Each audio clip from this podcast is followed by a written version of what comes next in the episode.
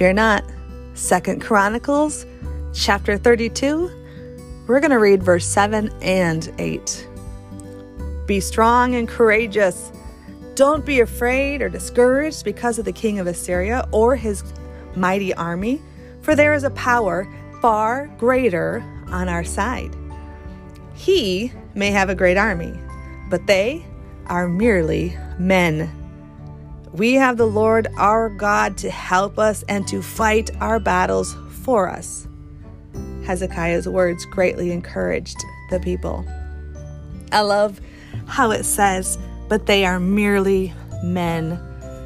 The problem sometimes we have, I think, is that we look at the battle in this world, right? This person is doing this to me. That person has attacked me. I have been wronged by this person. We see the human world.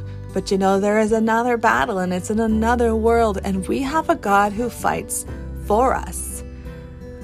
When, when things look like they are too big for us, we that is our perfect moment. That's a perfect setup for a miracle. When we see something big like this, we need to remember wait, this is merely men. This is merely what I can see. I have something greater than me on the inside, and I am not going to fear this situation because I serve a God of angel armies and He fights the battle for me. I don't have to really fight. I just have to step up. I just have to show up today. I just have to stand. And He is going to fight for me. So today, be encouraged. Do not be discouraged.